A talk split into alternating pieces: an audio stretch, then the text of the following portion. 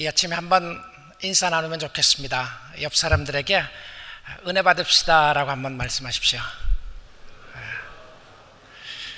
네. 진심이 통해지시나요? 아, 이제 인사 한번 다시 하는데요. 은혜 받읍시다라고 그러시면서 아, 한번 얼굴 인상으로 너나 받아라 이렇게 한번 해보십시오. 한번 해보세요. 평소에 하신 대로 어떤 분은 하시면 될 것 같아요. 네. 아무도 안 하시네요. 네.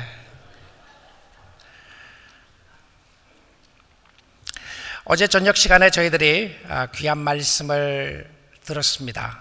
아, 공동체를 건강하게 하는 소통의 원리.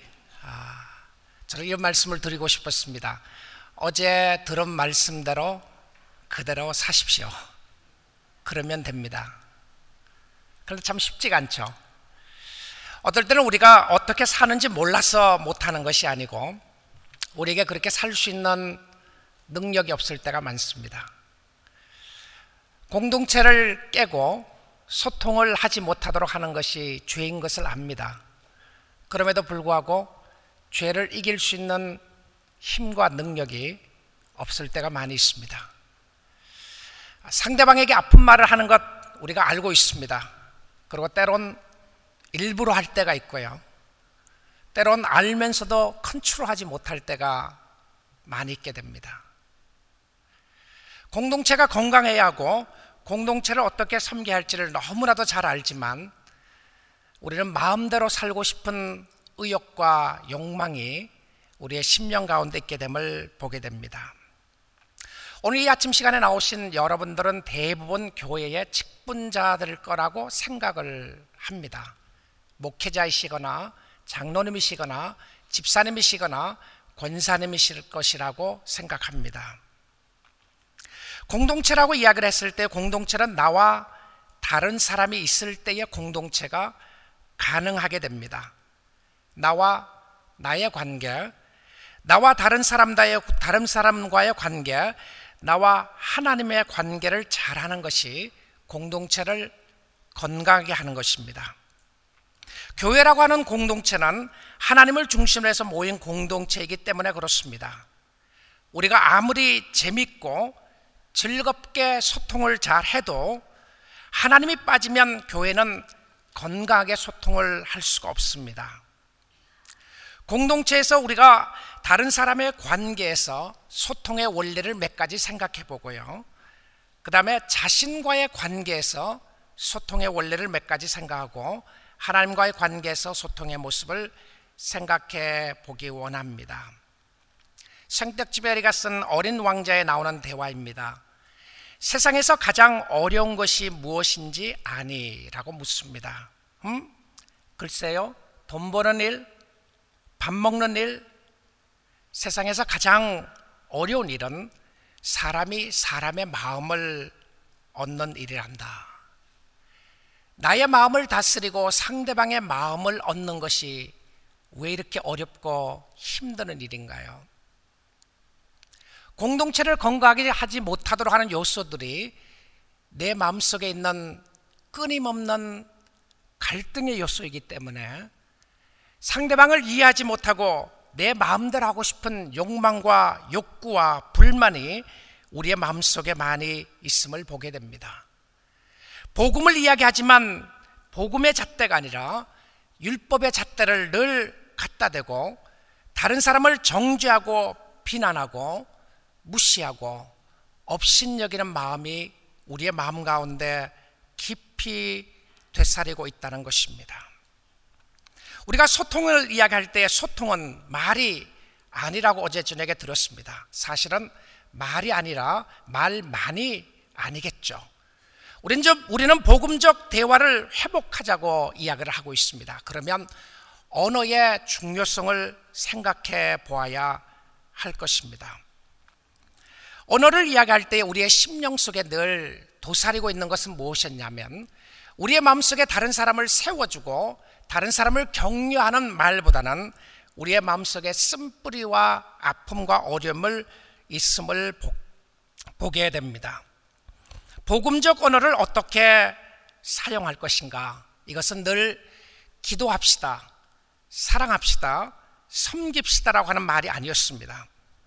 우리의 언어는 크게 두 가지 역할을 하는 것을 보게 되는데요. 시편 64편 3절에 이런 말씀이 있습니다. 그들이 칼같이 자기 혀를 연마하며 화살같이 독한 말을 겨누고 이 언어를 이야기하면서 그 언어가 칼과 같고 화살같이 독한 언어라고 이야기를 합니다. 마음을 부수고 파괴하는 독한 언어들이 있다고 이야기합니다. 언어에는 독이 있습니다. 사람을 파괴하는 힘을 가지고 있다는 것이죠. 욥기 8장 2절에서 욥이 자기를 향하여 비난하는 친구를 향해서 말하기를 네가 어느 때까지 이런 말을 하겠으며 어느 때까지 내 입의 말이 거센 사람 거센 바람과 같겠느냐. 다른 성경에서는 이렇게 번역을 했습니다. 너의 말이 광풍과 같다라고 이야기를 합니다. 우리는 이런 이야기들을 듣게 되는 것을 보게 됩니다. 사람들이 다른 사람의 마음을 찌르고 아프게 해놓고는 하는 이야기가 나는 뒤끝이 없는 사람이라고 이야기합니다. 상대방은 피를 철철 흘리고 아파하고 괴로워하고 있지만 나는 아무렇지도 않는 것처럼 생각하고 있는 사람들을 많이 보게 됩니다. 그리고는 그 언어가 우리의 심령을 얼마나 아프게 하고 찌르는지 모릅니다. 언어가 사람들의 마음에 기쁨을 주고 분노를 녹이게 합니다. 잠언 15장 1절에는 유순한 대답은 분노를 쉬게 하여도 과격한 말은 노를 격동하느니라 라고 되어 있습니다. 잠언 15장 23절에는 사람은 그 입의 대답으로 말미암아 기쁨을 얻나니 때에 맞는 말이 얼마나 아름다운고 사람은 그 입의 대답으로 말미암아 기쁨을 얻는다. 왜 성경은 잠언서에서 이렇게 쓰지 않았을까요? 사람은 하나님으로 말미암아 기쁨을 얻는다고 이야기를 하지 않고 왜 이 말씀 가운데서는 사람은 언어로 말미암아 기쁨을 얻는다고 이야기를 했을까요? 여기는 분명히 하나님이 전제되어 있는 모습이었고요. 하나님이 전제되어 있는 모습 속에 우리의 언어가 상대방에게 기쁨을 줄 수 있는가 하면 상대방에게 많은 아픔을 줄 수 있음을 성경은 누누이 경고하고 있는 모습을 보게 됩니다. 잠언 18장 20절에서 21절에서 이렇게 이야기합니다. 사람은 입에서 나오는 열매로 말미암아 배부르게 되나니 곧 그의 입술에서 나는 것으로 말미암아 만족하게 되느니라. 죽고 사는 것이 혀의 권세에 달렸나니 혀를 쓰기 좋아하는 자는 혀의 열매를 먹으리라라고 되어 있습니다. 사람은 입에서 나오는 열매로 말미암아 배부르게 되고 그 입술에서 나는 것으로 말미암아 만족하게 된다. 다시 한번 잠언은 이야기합니다. 사람은 예수로 말미암아 하나님으로 말미암아 만족한다고 되어 있지 않고요. 우리의 심령 속에 그리스도의 풍성함을 이야기하기 전에 그것이 전제되어 있는 삶 가운데 나타났던 모습은 무엇이었냐면 우리의 언어가 우리의 삶을 만족하게 하고 우리의 언어가 우리의 삶에 풍족함을 준다고 되어 있습니다. 그렇다면 우리가 사용하는 언어가 나의 삶 가운데 또 상대방에게 얼마나 중요한 역할을 하는지를 보여주고 있다는 것입니다. 언어의 셈은 마음입니다. 여러분 언어를 다스리려고 얼마나 노력합니까? 언어를 다스리기 위하여 혀를 깨무는 역사가 있지만 사실 언어의 역사는 마음에서 일어납니다. 우리의 마음이 무엇이 있는지를 보기 위한 모습 중에 하나가 무엇이었냐면 우리의 언어입니다.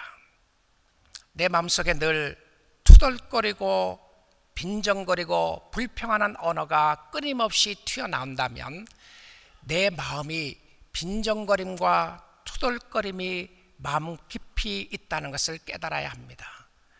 공동체를 어렵게 하고 힘들게 하는 특별히 교회 안의 공동체를 어렵게 하고 힘들게 하는 것은 대부분 다 언어입니다. 집사님 왜 그래? 권사님 왜 그러시나요? 여러분 어제 저녁에 은혜를 받고 충만한 은혜를 받고 나아가다가 바깥에 여러분이 싫어하는 어떤 사람을 만났어요. 그러면 갑자기 여러분의 마음이 어떻게 되시나요? 절망적인 모습, 은혜 받은 것을 쏟아버리고 싶은 그런 마음들이 우리의 마음 가운데 있을 것입니다. 왜 그러죠? 무엇이 문제였나요? 우리의 마음을 끊임없이 침통해 오고 있는 우리의 마음속을 끊임없이 치고 있는 어려운 문제들이 우리의 삶 가운데 있다는 것을 성경은 우리에게 이야기를 해주고 있습니다. 여기 물병이 있는데요. 여기 하와이 워러라고 되어 있네요. 하와이에서 온 물인 것 같아요. 근데 이 물병을 제가 이렇게 누르게 되면, 짓누르게 되면 이 물병 속에 있는 물이 튀어나오게 됩니다. 근데 여기 물을 넣지 않고 어느 분이 우리에게 속이기 위해서 분명히 물이라고 적어 넣어 있는데 여기에 세븐업을 집어넣습니다. 그러면 제가 물병이라고 적혀 있지만 누르게 되면 세븐업이 튀어나올 것입니다. 우리는 성도라고 하는 이름을 가지고 있습니다. 근데 성도라는 것을 스퀴즈하고 짓누르고 보니까 성도가 나오지 않고 악이 나오는 거예요. 거룩한 모습이 나오는 것이 아니라 악한 모습이 나온다고 하는 것은 우리의 심령 속에 무엇이 있는지를 성경은 우리로 하여금 깨닫기를 원하는 것을 보게 됩니다. 혀를 다스리기 위하여 언어를 다스리기 위하여 보아야 하는 것은 우리의 마음이었습니다. 근데 좋은 소통의 시작은 우리의 심령 속에 나타나는 경청으로부터 시작합니다. 듣기를 훈련하고 듣기를 속히 하고 말하기를 더디하라라고 되어 있죠. 제논이라는 그리스 철학자가 말하기를 우리 사람에게는 눈이 둘, 귀도 둘, 입은 하나로 만들었는지 왜 그런지 아는가? 많이 보고 많이 듣되 적게 말하라고 하는 뜻이라고 그는 이야기를 했습니다. 우리가 경청하는 대화에 있어서 우리의 심령 속에 경청하는 원리들을 몇 가지 여러분들과 좀 나누고 싶습니다. 내가 다른 사람의 이야기를 얼마나 경청하고 듣고 있는가. 내가 언어로 말하는 것보다 내가 상대방의 마음을 얻기 위하여 얼마나 내 자신을 절제하고 상대방의 이야기를 들을 수 있는 것인가. 우리가 상대방과 이야기를 하면서 경청의 원리 중에 몇 가지 중요한 원리들이요. 아, 여러분들이 부부간의 대화도 그렇고 교회에서 성도들과의 대화 속에 내가 얼마나 언어를 통하여 다른 사람을 세워주고 있는가, 혹은 내가 얼마나 다른 사람들의 이야기를 잘 듣고 있는가를 한번 살펴보십시오. 근데 우리가 상대방의 이야기를 잘 듣지 못하는 여러 가지 논리들이 있습니다. 이유들이 있어요. 그 원리 중에 몇 가지를 소개하면 첫째는 여러분이 대화하는 중에 결론을 미리 내리지 않는 것입니다. 내가 복음적인 대화를 한다고 이야기를 했을 때에 내가 상대방의 이야기를 할 때에 대화 중에 결론을 미리 내리지 않는다. 아이, 저 사람은 저런 이야기를 하는 것이야. 내 아내는 늘 같은 이야기를 하는 것이야. 내 남편은 또 그 소리 하고 있네. 여러분, 다른 사람의 이야기를 듣고 있는다고 이야기를 하는데 내가 그 사람의 마음을 얻지 못하는 것은 왜 그러냐면 마음을 비우지 못하고 나의 선입관념으로 듣고 있기 때문에 그렇습니다. 근데 나의 선입관념으로 듣고 있을 때에 보게 되면 내가 상대방의 이야기를 끝까지 경청하지 않을 수 있는 모습을 보게 됩니다. 그 다음에는 다른 사람이 이야기하는 중에 대화를 중단시키지 않는다. 다른 사람이 이야기하는 도중에 대화를 중단시키지 않는다. 여러분, 다른 사람들과 이야기하는 가운데 상대방이 말이 끝나기도 전에 얼마나 내가 전빈하는가? 상대방의 대화를 끊고 있는 것인가? 왜 나는 하고 싶은 이야기를 끝까지 못하고 상대방은 나의 대화를 끊어버리게 되는 것인가? 근데 대화를 끊는 사람 대부분 어떤 이야기를 하느냐면 내가 상대방이 이야기하는 가운데 내가 좋은 말이 혹은 좋은 이야기가 생각났기 때문에 그렇다고 이야기를 합니다. 그리고 혹시 잊어버릴까봐 이야기를 한다고 그럽니다. 근데 상대방의 대화를 끊어버리면 그 사람의 이야기 가운데 내가 그 사람을 무시하는 모습을 볼 수가 있습니다. 교회에서 또한 우리가 많이 실수하는 것 중에 하나가요. 다른 사람과 대화를 하는 가운데 사실 그 상대방은 정말 마음의 아픈 이야기를 나누고 싶고 함께 대화를 하고 싶은데 그 대화 속에서 답을 너무 쉽게 제시하는 거예요. 교회 문제는 바로 이거야. 당신의 문제는 바로 이것이야. 우리가 답을 너무 쉽게 제시하다 보니까 말하고 싶지 않는 그런 모습들을 보게 됩니다. 특히 우리가 고난의 문제에 있어서는 답을 쉽게 제시하기가 쉽지가 않습니다. 저 사람이 왜 저런 어려움을 당하는지, 그래, 어려움을 당하는 것은 다 하나님의 뜻이야. 하나님의 선한 계획이 있을 것이야. 라고 이야기를 한다면, 분명히 그 사람 속에 하나님의 계획이 있다고 할지라도 그 쉬운 답을 통해서 그 상대방의 마음을 얻기가 쉽지 않은 것을 보게 됩니다. 또한 언어는 우리의 언어뿐만이 아니라 우리의 마음과 또 우리의 몸을 집중하여 우리는 커뮤니케이션을 하는 것을 보게 됩니다.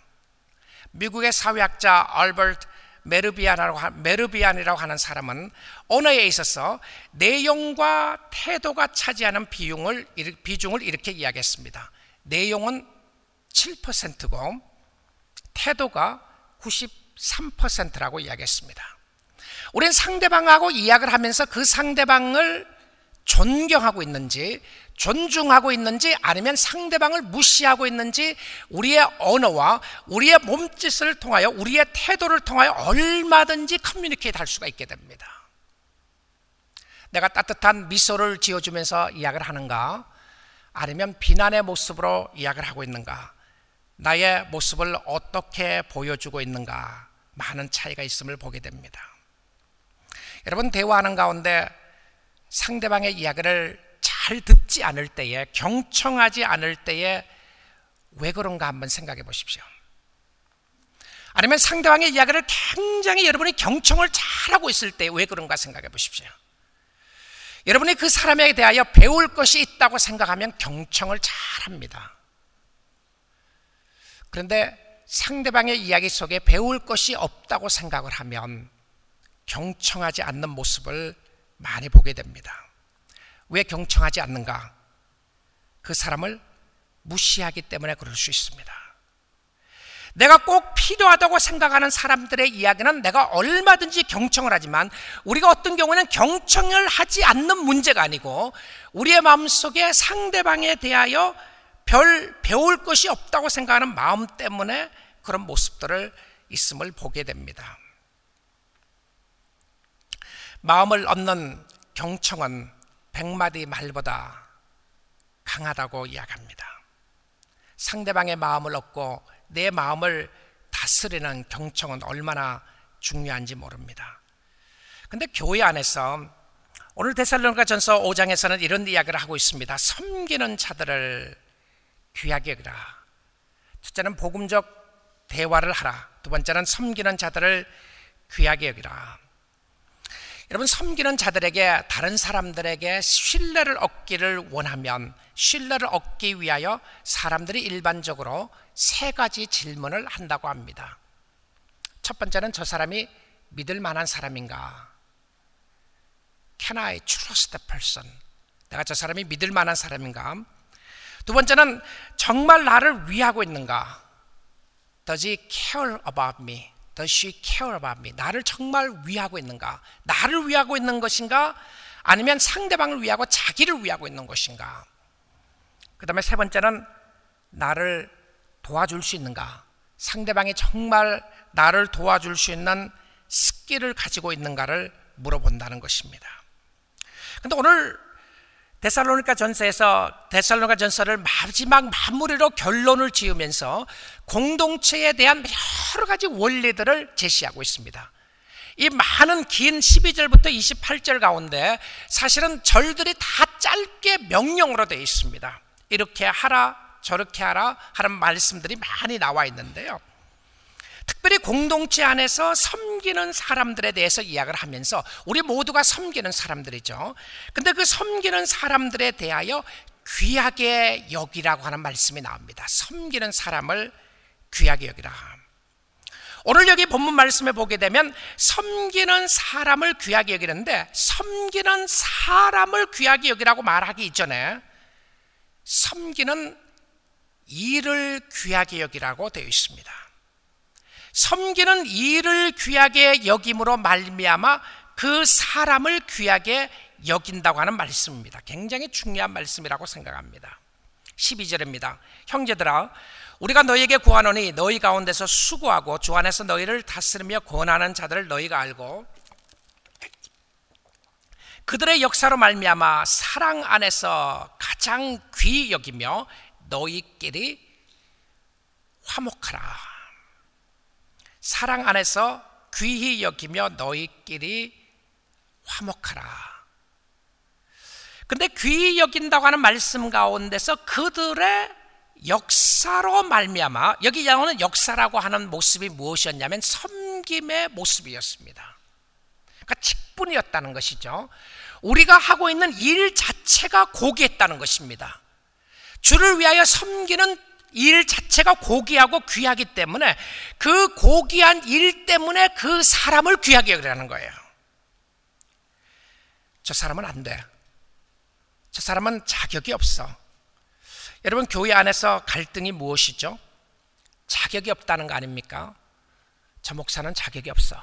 저 장로는 자격이 없어. 저 권사는 자격이 없어. 저 집사는 자격이 없는 사람이야. 자격이 없는 사람들이 세워진 아픔의 모습들을 우리는 많이 보게 됩니다. 그러나 성경은 우리에게 이야기를 하기를 자격이 없다고 하는 모습을 가지고 우리는 상대방을 쉽게 비난할 수가 있다는 것이죠. 저 사람이 자격이 없기 때문에 내가 비난을 한다고 할지라도 나의 비난은 정당하다고 생각할 수 있습니다. 왜냐하면 자격 없는 사람이니까요. 근데 성경은 이야기하기를 그들의 사역으로 말미암아 귀하게 여기라.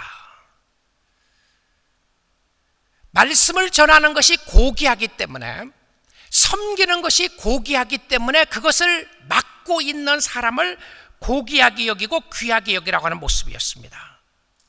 여러분 소통의 힘이 무엇인지 아십니까? 공동체 안에서 소통의 힘은 무엇인지 아십니까?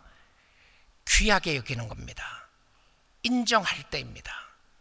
상대방을 인정해 줄 때에 우리는 소통의 중요한 역할들을 보게 된다는 것입니다.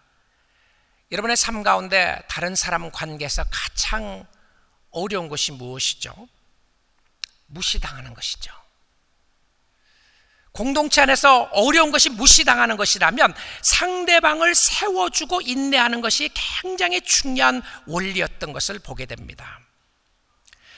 공동체 안에서 인간관계에서 세 번째 원리는 무엇이었냐면 인내함으로 세워주는 것이었습니다. 14절 말씀에 보게 되면 또 형제들아 너희를 권하노니 게으른 자들을 권계하며 마음이 약한 자들을 격려하고 힘이 없는 자들을 붙들어 주며 모든 사람에게 오래 참으라. 이 말씀 한번 다시 한번 보십시오.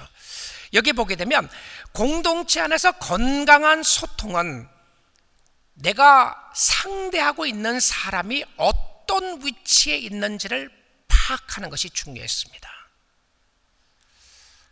내가 거룩한 소통을 하기 위하여 상대방이 지금 어떤 위치 안에 있는가. 왜냐하면 공동체 안에는 다양한 사람들이 함께하고 있습니다. 어떤 사람은 게으른 사람들이 있고요. 어떤 사람들은 마음이 약한 사람이 있고 어떤 사람은 힘이 없는 사람들이 있습니다.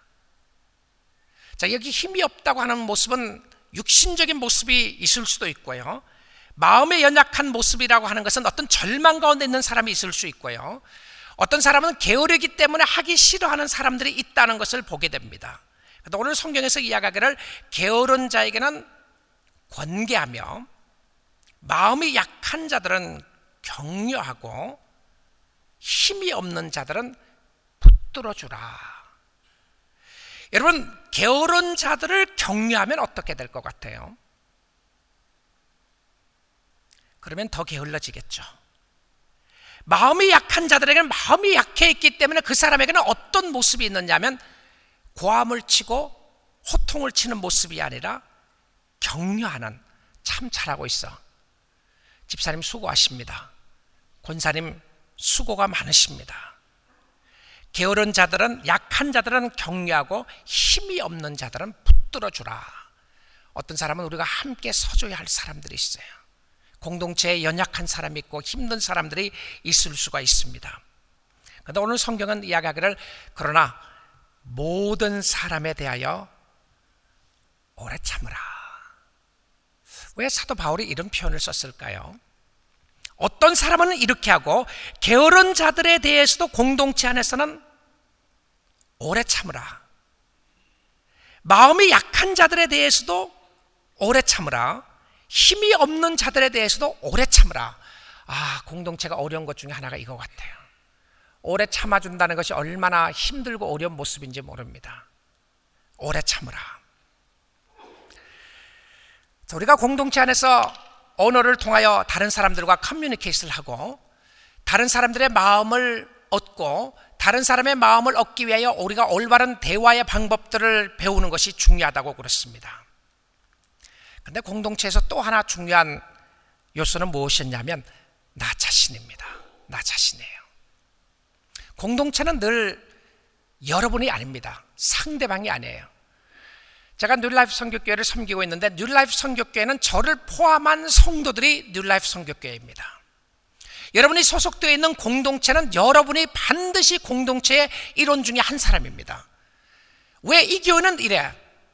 왜 우리 교회는 이래? 오히려 말은 맞는 생각이죠. 근데 우리 교회는 왜 이렇게 되느냐라고 이야기를 하기 전에 여러분이 우리 교회에 소속되어 있는 멤버 중에 한 사람이라는 것입니다. 그런데 공동체 안에서 건강을 유지하기 위해서는 자신의 건강을 유지하는 것이 중요합니다. 내가 건강하지 않고 공동체는 결코 건강을 할 수가 없습니다. 나를 보지 않고서는 결코 공동체의 어려움을 볼 수가 없다는 것입니다. 근데 우리는 나를 보지 않고 내가 보이지 않고 자꾸 상대방이 보이는 것이죠. 다른 사람의 잘못 된 모습들이 보이고 다른 사람들의 문제가 많이 보이는 것을 보게 됩니다. 사실 상대방에게 문제가 있는 것이 아니라 자신에게 있는 문제를 먼저 발견해야 하는데 자신에 대한 문제를 발견하기가 참 어렵죠. 제가 지난주에 저희 교회에서 성경부를 인도하면서 그런 이야기를 했습니다. 다른 사람을 위해서 기도하는 건 너무 중요하고요. 중보 기도하는 건 너무너무 중요한 요소지만 중보 기도만 하지 말고 자신을 위한 기도를 하라고 그랬어요. 그러면 나 자신에 대한 기도를 하는데 무슨 기도를 해야 되는 것인가? 여러분 자신에 대한 기도를 무슨 기도를 해야 되느냐면요. 여러분의 자신의 마음속에 있는 죄를 보기를 기도하십시오. 여러분 기도하시면서 여러분의 죄가 보이시나요? 어, 하나님 나는 죄인입니다. 사실 하나님 나는 죄인입니다라고 기도가 끝났어요. 교회 올 때마다 이야기를 합니다. 하나님 나는 죄인입니다. 그리고 죄에 대한 이야기를 합니다. 죄인이라는 것을 고백합니다. 그런데 죄에 대한 구체적인 모습을 고백하지 않으면 여러분 아무것도 고백하지 않는 것입니다. 왜냐하면 다음 주에 와서 똑같은 이야기를 할 것입니다. 하나님 나는 죄인입니다. 근데 무슨 죄를 지었는지 하나도 보이질 않는 거예요. 내가 구체적으로 하나님 정말 내 마음속에 있는 교만한 마음이 있습니다. 내 마음속에 다른 사람을 업신여기는 마음이 있습니다라고 이야기를 할 때에 나 자신을 보게 되는 거예요. 근데 자신을 바라보기가 얼마나 힘들지 모릅니다. 근데 자신을 본다고 하는 것은 자신의 마음을 보는 것인데요. 공동체의 건강의 중요한 요소 중에 하나가 나의 마음을 보고 나의 마음을 보면서 나의 죄를 보게 되면 하나님에 대한 은혜를 보게 되는 것이죠. 주 예수보다 더 귀한 분은 없네. 나 같은 죄인 살리신 주은혜 놀라워하는 고백을 할 수밖에 없게 됩니다. 제가 지난주에요. 캄보디아 선교사님들을 위한 수련회를 하기 위하여 제 아내와 제가 갔다 왔습니다. 지금 캄보디아 팀에 아, 저희들이 함께 사역하고 있는 곳에 다양한 사람들이 있어요. 다양한 인종들이 있습니다. 한국 1세가 있고요. 한국 1.5세가 있고 한국 2세들이 함께하고 있습니다. 필리핀에서 온 필리핀어가 함께하고 있고요. 차이니스가 있고요. 그 다음에 백인 가정들이 있습니다. 직업도 다양한 사람들이 있는데요. 변호사, 아, 판사했던 가정도 있고요. 판사, 변호사 했던 가정도 있고, 의사들도 여러 사람 있고, 간호사도 있고, 약사도 있고, 교수도 있고, 여러 다양한 직업을 가지고 있는 사람들이 있습니다. 그럼 어떨 것 같아요? 갈등이 굉장히 많겠죠. 그래서 그 담당하고 있는 선교사님이 그런 이야기를 해요. 교회 목회하는 것보다 더 어렵다고 그래. 이 선교사님들을 케어하는 것이요. 여러분 작은 선교사님들이 또 단체로 어떤 그룹을 하고 본다면 15가정이 하나님 앞에 헌신되어 있는 선교사님들 죽기를 각오하고 섬기는 선교사님, 선교사님들인데 그들에게 무슨 갈등이 그렇게 많겠어요. 근데 동료 간에 일어나는 여러 가지 갈등에 대한 이야기, 갈등에 대한 요소들을 나누게 됩니다. 제가 그 선교사님들을 위한 수련회를 지난 5년째 가고 있었는데요. 바로 지난번 얼마 전에 지난주에 다녀왔을 때였습니다. 제가 한국에 며칠을 잠깐 들렸다가 이제 캄보디아 가는 길이었습니다. 인천공항에서 이제 잘 쉬고요. 공항에서 이제 비행기를 타러 가는 길에 갑자기 저 아내와 싸웠어요. 싸웠는데 지금 생각해보면 뭐 때문에 싸웠는지 잘 기억도 안 나는데 하여튼 제 마음의 심기를 굉장히 불편하게 했어요. 근데 너무나도 간단한 이유였습니다. 이쪽으로 가면 아, 휴게실이 있는데 제 아내가 저쪽으로 가자 그러는 거예요. 아니 이쪽으로 가면 된다 그런데 저쪽에 갔다 그랬습니다. 근데 그게 그렇게 화가 나게 만들었어요. 근데 화를 나게 만들었는데 여러분 아무것도 아니라고 생각할 수 있는 것입니다. 정말 아무것도 아닌 일이었는데요. 근데 그게 너무너무 화가 나게 하는데 무슨 생각이 들었냐면 이 사람이 나를 무시하는 게 아닌가 생각이 탁든 거예요. 무시하는 것이 아닌가 생각이 들었는데 그 생각이 들면서 아, 그전에도 이런 이야기를 한 적이 한 번 있지. 옛날 생각을 막 하게 되는 거예요. 자, 근데 옛날 생각을 하는 가운데 제가 지금 캄보디아 선교사 수련을 인도하러 가는 목사입니다. 그걸 가서 피스메이커를 가르치는 사람이에요. 어떻게 하면 선교사들과 화목하며 화평에 대한 가르치러 가는데 제 마음속에 소용돌이 치는 이런 갈등이 일어나기 시작하는데 갑자기 순간적으로 무슨 생각이 탁 들었냐면 어, 보고 싶지 않다. 살고 싶지 않다는 생각이 탁 든 거예요. 여러분, 저 목사가 왜 저런가? 어떻게 저렇게 성화가 안 돼서 그런 소리를 하는가? 제가 이래봬도요, 아, 이 peacemaker 단체를 통해서 15년 동안 peacemaker 사역을 한다고 했던 사람이었습니다. 근데 저는 저 자신을 돌아보면서 이런 생각을 해요. 제가 peacemaker를 한다고 하는 사람이 가장 peace breaker가 될 수 있다고 하는 모습을 저는 생각하고 있습니다. 여러분, 여러분의 심령 속에요. 교회가 이것이 가장 중요하다. 교회는 기도가 제일 중요하다. 하는 사람이 기도 안 하는 사람일 수 있습니다. 내가 가장 소중하다고 이야기하는 교회는 사랑이 있어야 한다. 왜 사랑이 없느냐라고 하는 사람이 실질적으로 그 사람이 가장 사랑이 없는 사람일 수 있어요. 여러분이 비난하는 그 대상이 가장 여러분에게 약점이 될 수 있고 어려움이 될 수 있어요. 우리 아이들도 한참 싸우고 싸우는 모습들을 보게 되면요. 제가 그런 이야기 할 때가 있어요. 야, 너희 아빠가 피스메이커를 하겠다고 다니고 있는 사람인데 너희들은 왜 그렇게 싸우느냐? 답답할 때가 있어요. 근데 저 자신을 보려고 많이 노력합니다. 근데 잘 안 보여요. 그래서 이제 가는데 그 비행기에 우리 함께 제가 사역해야 될 선교사님 두 가정이 미국에서 와갖고 트랜짓 하는 데서 같은 비행기를 타고 캄보디아로 들어가기로 돼 있었던 사람이 있었어요. 자, 지금 한참 화가 나갖고 있, 고요 마음속에 분노가 들끓고 있는데 내려가다 보니까 선교사님 두 가정이 있는 거예요. 자, 제가 어떻게 했을 것 같아요? 여러분은 어떻게 했을 것 같습니까? 제가 기가 막히게 숨겼겠죠. 그렇죠? 다 숨기고 인사를 하고 갔는데 자, 비행기하고 비행기를 타고 가는데도 마음이 안 풀려요. 그래서 비행기하고 타고 가다가 제 마음속에 갑자기 무슨 생각이 들었냐면 이런 생각이 들었어요. 아, 내가 아무리 잘하려고 해도 내 마음속에 해결하지 못하는 문제가 있는 것이구나. 그 해결하지 못하는 문제는 무엇이었냐면 내 마음속에 있는 죄악의 문제인데 그 죄악의 문제에 소용돌이를 일으키는 사단의 역사가 있다는 생각이 딱 들었어요. 사단의 역사다.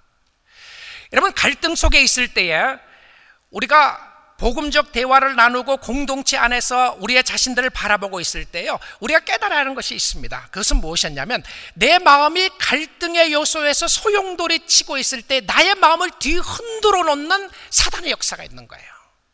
사단의 역사가 있습니다. 그래서 저 아내와 비행기 안에서 이야기하기 시작했습니다. 그리고는 제 마음을 이야기하면서 이야기를 했어요. 그랬더니 제 아내가 뭐라고 하냐면, 당신 화 잘 안 내는데 왜 이것 갖고 이렇게 화를 내느냐? 근데 제가 화를 내느냐고 생각을 하면서 생각했던 것이 무엇이었냐면 저의 마음을 뒤흔들어 놓게 되는 사단의 역사를 생각하게 됐어요. 그리고 아내에게 잘못을 고백하고 제가 정말 이건 내가 진심으로 내가 잘못한 것이다. 라고 하는 말을 고백하고요. 하나님 앞에 기도하고 그러고 내릴 수가 있었습니다. 여러분 우리의 심령 속에 자신과의 화목하는 것이 얼마나 어려운지 모릅니다. 공동체에서 나 자신과의 화목하고 나 자신의 마음에 그리스도의 마음을 갖는 것이 얼마나 어려운지 몰라요. 왜냐하면 우리의 심령 속에 영적인 관계를 끊임없이 파괴시키고자 하는 모습들이 있습니다. 공동체의 상대방의 문제가 아닙니다. 공동체 안에 교회의 문제가 아니고요. 공동체 안에 큰 문제 중에 하나가 내가 내 마음을 다스리지 못하는 나의 죄악된 모습을 볼 때 그렇다는 것이었습니다. 그러기 위하여 성경을 이야기합니다. 영적인 관계를 회복하라고 말입니다. 항상 기뻐하라. 쉬지 말고 기도하라. 범사에 감사라. 이것이 너희를 향한 하나님의 뜻이라고 이야기를 합니다. 왜 그런가요? 우리의 마음이 자꾸 약해지기 때문에 그렇습니다. 공동체를 허물고 있는 우리의 마음, 공동체를 허물고 있는 상대방을 향한 독살과 같은 독에 독이든 화살과 같은 것을 끊임없이 쏘아대는 나의 모습과 상대방의 모습들을 바라보면서 공동체가 건강하기 위해서는 나의 건강이 참으로 중요함을 보여주고 있습니다. 교회 공동체는 은혜를 호흡하는 장소입니다. 그러기 위하여 성경에서 이야기합니다. 마지막으로 공동체에서 하나님과의 관계가 회복되는 것이 중요했습니다. 공동체 안에서 역사하시는 신실하신 하나님을 신뢰하자는 것입니다. 저는 23절의 모습을 보게 되면 평강의 하나님이 친히 너희를 온전히 거룩하게 하시고 또 너희의 온 영과 혼과 몸이 우리 주 예수 그리스도께서 강림하실 때에 흠없게 보존되기를 원하노라. 여러분 사도 바울이 마지막에 이 말씀을 데살로니가 전서에서 쓰시면서 이야기하기를 우리의 심령 속의 공동체에서 어떻게 살아야 될 것을 이야기해 주고 있고요. 상대방의 관계에서 어떻게 해야 될지, 내가 하나님과의 관계에서 어떻게 해야 될지 이야기를 해 주고 있으면서 마지막으로 공동체에서 이야기하는 하나님의 역사에 대해서 이야기합니다. 여러분 세상은 교회를 향하여 돌을 던진다고 이야기합니다. 그렇습니다. 세상은 목회자를 향하여, 세상은 장로님들을 향하여, 여러분들을 향하여, 나를 향하여 돌을 던지는 모습들이 많이 있을 수가 있습니다. 그러나 공동체 안에서 우리가 반드시 깨닫고 알아야 할 것이 하나가 있습니다. 그것은 무엇이냐면 평강의 하나님이 친히 너희를 온전히 거룩하게 하시고라고 하는 말씀입니다. 무엇이죠? 나는 여전히 죄 가운데 있습니다. 나는 여전히 어려움과 힘든 가운데 있고요. 상대방의 마음을 아프게 하고 나의 마음을 아프게 하는 요소들이 많이 있겠지만 바울이 이 말씀을 끝내면서 무엇을 보기를 원하냐면 하나님을 보기를 원하는 거예요. 하나님을 보기를 원하면서 그 하나님 가운데 흠없게 보존하시는 하나님의 능력을 가르쳐 주고 있습니다. 흠없게 보존하신다. 우리를 완전하게 하시고 우리를 깨끗하게 하시고 우리의 영과 혼과 몸위 우리 주 예수 그리스도께서 강림하실 때 흠없게 보존되기를 원하노라. 무엇이죠? 우리의 퍼펙트한 완전히 거룩한 모습을 교회 안에서 보는 거예요. 문제가 여전히 많아요. 어려움이 많습니다. 근데 여러분, 교회는 하나님이 지키고 있고요. 하나님이 저와 여러분을 완전하게 거룩하게 해주실 것을 이야기해 주고 있습니다. 그리고 나서는 다시 강조합니다. 너희를 부르시는 이는 믿부시니 그가 이루시리라. 저는 이 말씀이 얼마나 힘이 되는지 모릅니다. 저의 삶과 여러분의 삶을, 교회의 삶을 완전하게 이끌어 놓으실 하나님을 바라보시고 인내하실 수 있기를 원합니다. 여러분이 이야기하고 있는 상대방 집사님, 장로님, 목사님, 권사님 약한 사람일 수 있습니다. 자격 없는 사람일 수도 있어요. 그러나 그 사람 마음 가운데 역사하시는 하나님을 바라보시고 하나님이 그 사람을 거룩하게 해주실 것이고요. 완전하게 거룩하게 해주실 것 뿐만 아니라 하나님이 우리의 삶과 우리의 모습들도 거룩해 주실 것이라고 하는 하나님의 모습을 바라보게 됩니다. 저는 커뮤니케이션에 장애가 있습니다. 제가 아무리 좋은 말을 한다고 할지라도 저의 의도를 오해하는 사람들이 많이 있습니다.